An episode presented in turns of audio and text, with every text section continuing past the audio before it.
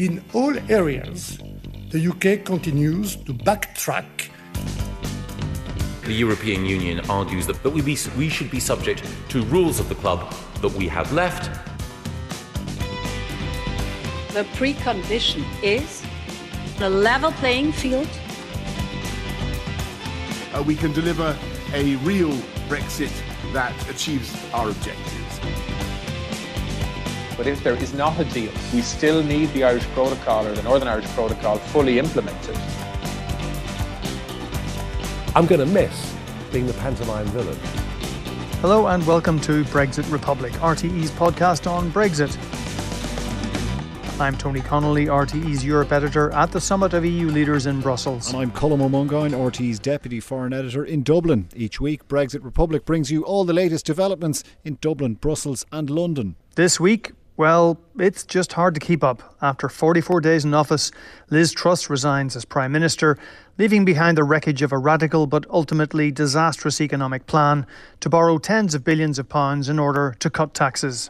And within 24 hours, there has been informed speculation, as we record this on Friday afternoon, that Boris Johnson, yes, Boris Johnson, could get over the threshold of MP nominations to get into a runoff in a hastily arranged leadership race. With a Taoiseach Micheál Martin pointing to the Brexit referendum as the source of all the seemingly endless turmoil in British politics, we'll assess the legacy of Liz Truss and where to now for the negotiations on the Northern Ireland Protocol. But first, Tony, you're, as you say, at the Summit of EU Leaders in Brussels. As they arrived at the summit yesterday, Emmanuel Macron, the Taoiseach, Roberta Metsola, the President of the European Parliament, all of them calling for stability soon, and in the case of Roberta Metsola, a stabilisation of EU-UK relations. But what they need is for the madness to calm down. Yeah, that's right, Colm. Leaders were arriving at the two-day summit yesterday when the dramatic events unfolded at the lectern in Downing Street. They were doing their doorsteps as they came into the new European Council building, relatively new. They come in on the red carpet and they stop and talk to the assembled media. And just as they were coming in, the news broke. Some of us watched it live on our phones, and there were gasps of shock and disbelief rippling through the assembled media. Emmanuel Macron spoke briefly about the need for stability. As you mentioned, he talked about having spoken to Liz Truss and having met her recently, of course, at the summit in Prague, which I think we talked about. Taoiseach Micheál Martin was asked as well when he arrived what his reaction was to her departure. We can hear that now. I think what's important as Britain's nearest neighbour, we have significant economic and relationship and many other relationships with the United Kingdom. I think stability is very important, and we would like to see the UK system within its capacity to be in a position to have a successor selected as quickly as possible. So, Tony, there was a level of expression of personal regret or personal sympathy towards Liz Truss for the predicament in which she found herself, but there must be a level of frustration or regret over the entire situation as well, because there seemed to be genuine progress towards mending fences. Okay, the Northern Ireland Protocol Bill wasn't being paused in the UK Parliament, but Steve Baker, a minister in the Northern Ireland office, had made the right noises when he apologised to Europe and Ireland over the approach or the lack of recognition of legitimate Irish interests in Northern Ireland heretofore. And Liz Truss, the person who had initiated the progress of the Northern Ireland Protocol Bill and seen as a Brexit bogeyman in the tradition of the hardest wings of the Tory party, despite her Remainer background, that she was somebody who might be keen to do business at a time of economic turmoil. And that's all just gone up in smoke. Yeah, I mean, I think that's a fair assessment of where we are, Colm. I mean, it's important to emphasise, I think, the genuine sense that Liz Truss was trying to make an effort at international level by attending that meeting in Prague. This was the European Political Community, which was deliberately designed by Emmanuel Macron as a platform not just for those countries wanting to join the EU who felt that their accession process was somewhat moribund, but also a forum for the UK to come in and talk to EU leaders as equals and to engage, and the fact that Liz Truss had agreed to do that was very warmly welcomed. That process, Tony, shouldn't be underestimated, as I think yourself and a number of guests on this podcast have pointed out before. The contact that used to happen between British ministers and their European counterparts around European Council meetings and British Prime Ministers and their counterparts at those kind of summits, the like of which you're attending today when the UK was in the European Union, there has been somewhat of a vacuum or an absence of opportunity to establish interpersonal relations and get things hammered out in a more informal setting before things, I suppose, post-Brexit, we've seen a greater tendency towards megaphone diplomacy and people talking to each other through the pages of their respective newspapers in the form of briefings, which is never really a healthy way to conduct things. Yeah, I mean, let's face it, the normal discourse between the UK and the European Union has been, deeply disfigured by the Brexit process. That's, it's been a very long and painful process, as we know on the podcast. And clearly there have been times when there's been huge degrees of tension, either through the Brexit withdrawal negotiations or the trade and cooperation negotiations, especially when you had very divisive figures like Lord Frost, David Frost, in the negotiating seat.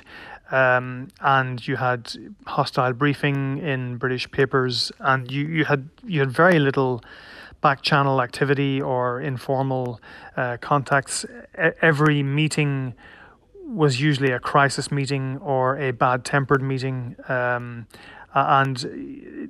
relations have suffered as a result. It's been a very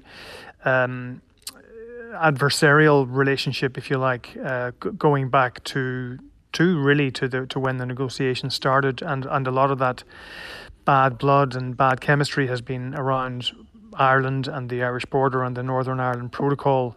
And suddenly in September we had a sense that might be lifting, that there was going to be a reset in relations. There was a much more positive atmosphere around, especially between Dublin and London as well. Simon Coveney, the Irish Foreign Minister, had very positive meetings and contacts with his new counterpart, James Cleverly, and the new Northern Ireland Secretary, Chris Heaton-Harris. And anyone you spoke to, especially on the Irish side and the UK side, talked about optimism and a new moment for a reset. And while I think it's fair to say that we hadn't seen the colour of the money just yet, we still were waiting for the UK to come forward with its ideas and compromises on the Northern Ireland Protocol and what to do with the Northern Ireland Protocol Bill. Certainly the atmospherics were very, very good, and now, it's snakes and ladders. We're back down to the bottom of the ladder, and we don't know who's going to replace Liz Truss and what that will do to the process.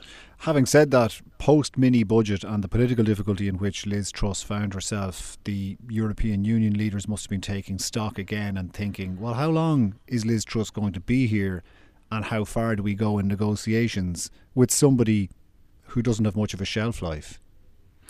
Yeah, I think there was definitely a concern once the wheels started to come off the Truss wagon very, very quickly and very dramatically, that this would be a challenge for the European Union. At what point do they start to really get into the nitty-gritty of negotiations, make compromises? Because, of course, the EU will have to make some compromises on the protocol.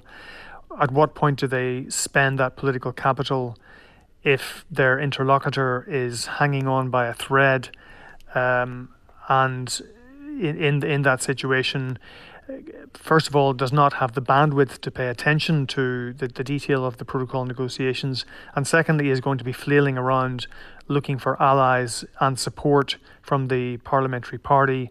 And again, we've seen how often in the relationship between the EU and the UK, the need for right-wing Eurosceptic allies has skewed the way British Prime Ministers approach the European Union and approach the negotiations. And one fears, certainly it's a fear you hear in Brussels, that is going to happen again in the upcoming and very quick Tory leadership contest. Right. What influence will the right wing of the party have on who is selected and what their posture will be as regards the protocol negotiations. And that can't be discounted, because the right wing of the Tory party has the most effective whipping operation when it comes to causing trouble for any potential leader. And in terms of securing the nominations, the bar is quite high. The shortcut to 100 letters of support coming in is the first hurdle that any prospective candidate has to cross. And presumably they'll have to be all things to all people and push whatever complications that might bring about as Prime Minister. They could push that down the road and worry about that later. I mean, Boris Johnson being a past master of this, say what's necessary now and deal with the consequences later. Yeah, well, I mean, Liz Truss herself is a prime example of that. She owed her premiership and her victory to the ERG, the European Research Group. She was not a front runner in the early stages of the Tory leadership race in the summer, but when Suella Braverman, the Attorney General, fell out of the race, then right-wing support crystallised around Liz Truss, and she went on to win the contest against the odds. I would have to say, in the early stages, she wasn't seen as a very likely candidate because she didn't have a big initial base within the Conservative Party, parliamentary party. But of course, as the contest went on, she was getting more and more support from the right wing and from the Conservative Party membership, and that's what won it for her. Rishi Sunak at the time was somewhat tainted by this idea that he had betrayed Boris Johnson by resigning as Chancellor on the eve of Johnson's departure. That was the killer blow. So one wonders now what will happen this time around. And of course, as you say, it's a high bar to get a nomination. 100 MPs have to nominate you. You know, you would have to say that looking at some of the commentary today, Friday, some leading figures within the Conservative Party, including Ben Wallace, the Defence Minister, who had been seen as a candidate, has come out in favour of Boris Johnson, as has Jacob Rees-Mogg and quite a number of other MPs. That said, the European Research Group, Boris Johnson was their guy when he wanted to be leader of the Conservative Party. But he lost his sheen for them because members of the ERG became the CRG, the COVID research group, who weren't so enamoured with his support, if not observation, of the lockdown. Towards the end, Steve Baker, a leading member of the ERG, at one point called for him to go. So there will be no unity candidate this time round. Boris Johnson certainly would find it very difficult to be that unity candidate, given the circumstances under which he departed relatively recently. Yeah, no, you're right. There definitely isn't a unity candidate for the moment. And let's face it, this is a deeply divided and fractious political party, and opinion about individual candidates waxes and wanes very dramatically. We've seen people like David Frost deliver completely unambiguous support for Liz Truss 1 week, and then within a week, 10 days, he says she has to go. So it's a very dynamic and somewhat surreal and turbulent process, seeing which candidate will command the majority support. But I think there is a feeling that if Boris Johnson is going to go for this, he will emerge as the candidate of the right, partly because for them it is so absolutely vital that they win the next election and stay in power. And there is this notion that whatever his faults and whatever about the catastrophic end to his premiership and the way he was drummed out of office, that he is still somehow this Merlin figure who can win a general election and get ordinary people, especially red wall voters, to stay with the Conservative Party. So if Suella Braverman isn't going to run, who else do you have on the right? Kemi Badenoch has pulled out. So there isn't an obvious candidate that would really attract right-wing support within the Conservative Party except Boris Johnson. So that's why people are starting to take his candidacy serious. Right. Even though there is still a parliamentary inquiry hanging over his head with a ruling yet to come on whether or not he intentionally misled Parliament. But notwithstanding that, through the prism that this podcast looks at things, the litmus test for candidates to secure support from the likes of the European Research Group presumably is whether or not they support the passing and the implementation of the Northern Ireland Protocol Bill. Will that be watched with some nervousness? What rhetoric surrounds that, if there is a competition for leadership of the Tory party? Or is that priced in, that that's just a box, whatever the next leader will have to tick as a basic negotiating position, and it will return to business as usual in terms of trying to seek compromise thereafter? Well, first of all, Liz Truss, of course, was the author and the champion of the Northern Ireland Protocol Bill, which, as we know, would rip up most of the protocol. And she hasn't fully disavowed it in her short term as Prime Minister. Even on Monday of this week, she spoke in the House of Commons and talked about the need for the Protocol Bill objectives to be met in the negotiations. She was fully committed to the Northern Ireland Protocol Bill. And we already know that the European Research Group is going to be meeting in the coming hours over the weekend, and they will certainly be making demands of whatever candidate they opt for, that candidate, he or she, will abide by the sacred force and objectives of the Northern Ireland Protocol Bill. And that, again, is going to create this automatic tension with the European Union.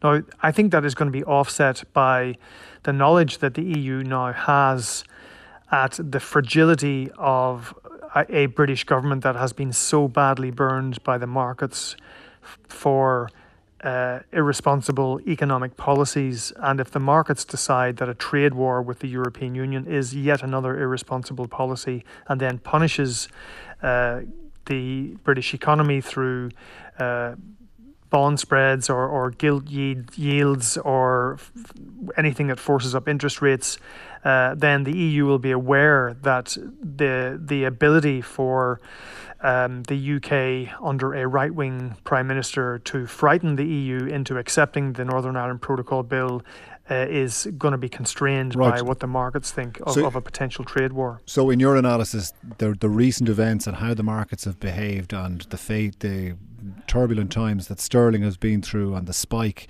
in the bond yields in the UK, that is a new context for any negotiation with the European Union. Heretofore, damage to the UK was almost notional. Those arguments were hashed out during the Brexit referendum.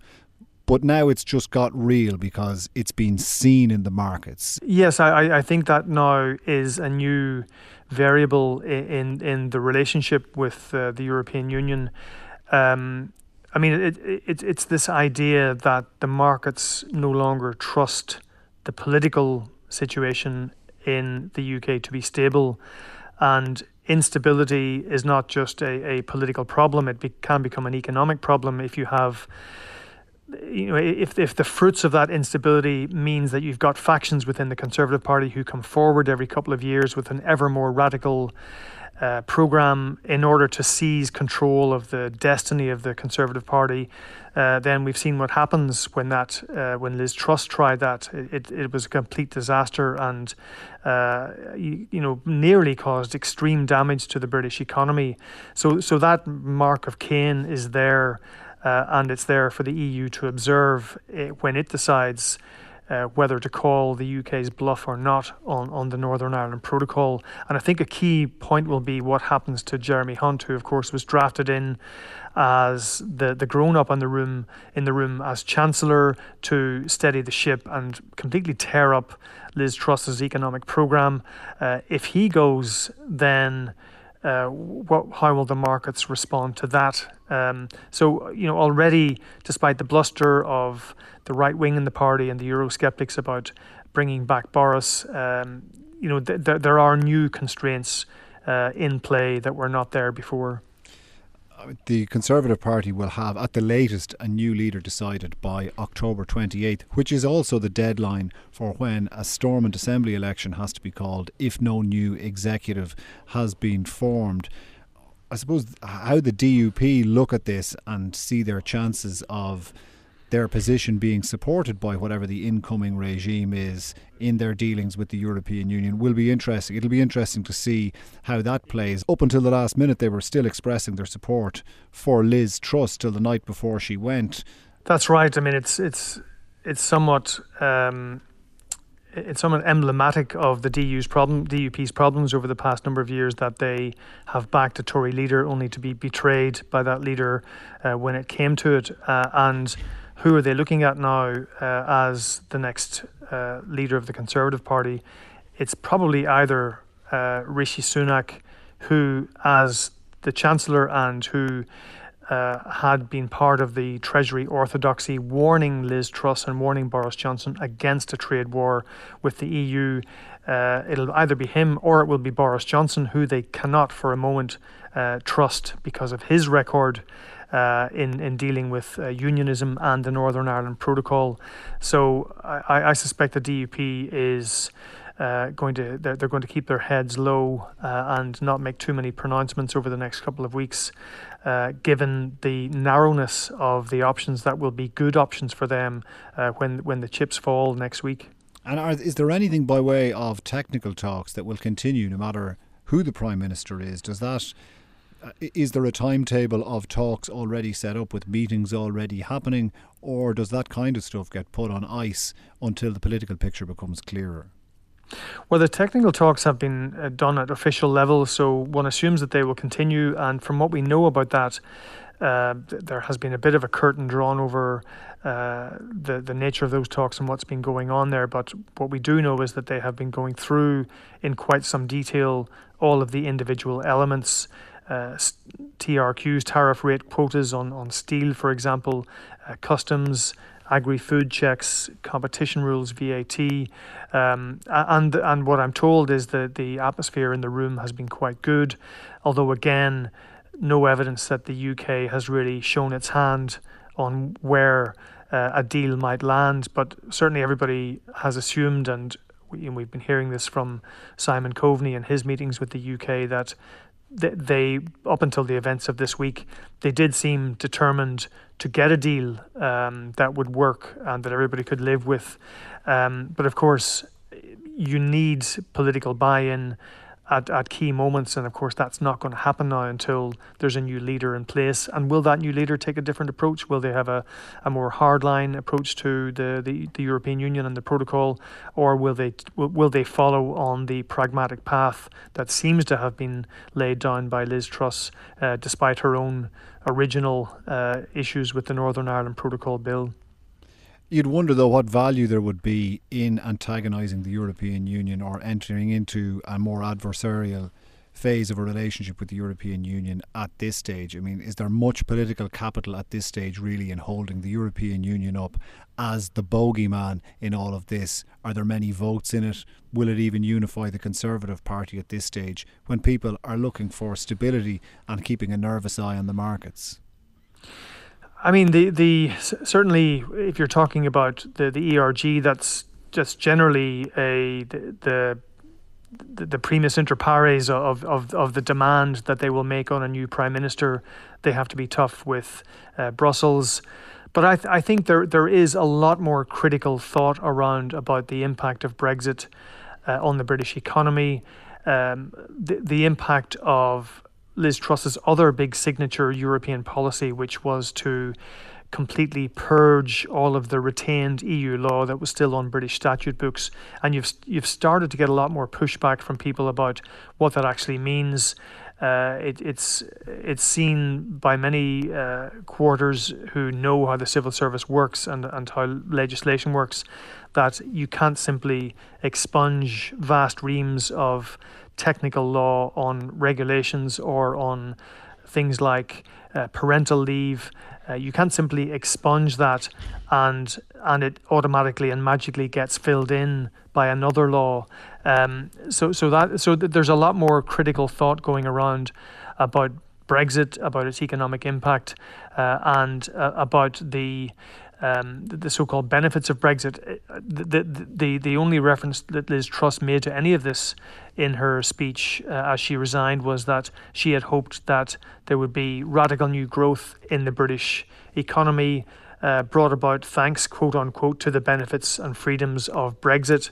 And that has probably got more of a derisive snort from various quarters than would have been the case a year ago. All right. Well, I suppose that as we throw ahead and look at significant dates on the calendar, we will have a short listing of candidates for the UK Premiership on Monday, both at 4 o'clock and 9 o'clock, if it is being whittled down. And then obviously we'll definitely have somebody in place in Downing Street on the 28th of October, and the Northern Ireland Assembly deadline for elections, if there are elections to be called. They're the significant dates on the calendar really in the next week or so, or is there anything to add to that? No, I think that's it. I mean, everything is going to be focused on the process on Monday, and then on Tuesday, and then you'll have the new... Well, you could have a new Prime Minister on Tuesday if of the last two candidates, one pulls out, and then you have automatically a new Prime Minister. Who will that be? That's the big question. And what impact from our selfish, narrow interests on Brexit Republic, what impact will that have on the Northern Ireland Protocol negotiations and the wider relationship with Ireland and with the EU? You'll have to wait till next Friday to find out. All right, exactly. That's it from me, Colm Ó Mongáin, RT's Deputy Foreign Editor here in Dublin. And from me, Tony Connolly, RT's Europe Editor in Brussels. Thanks for listening.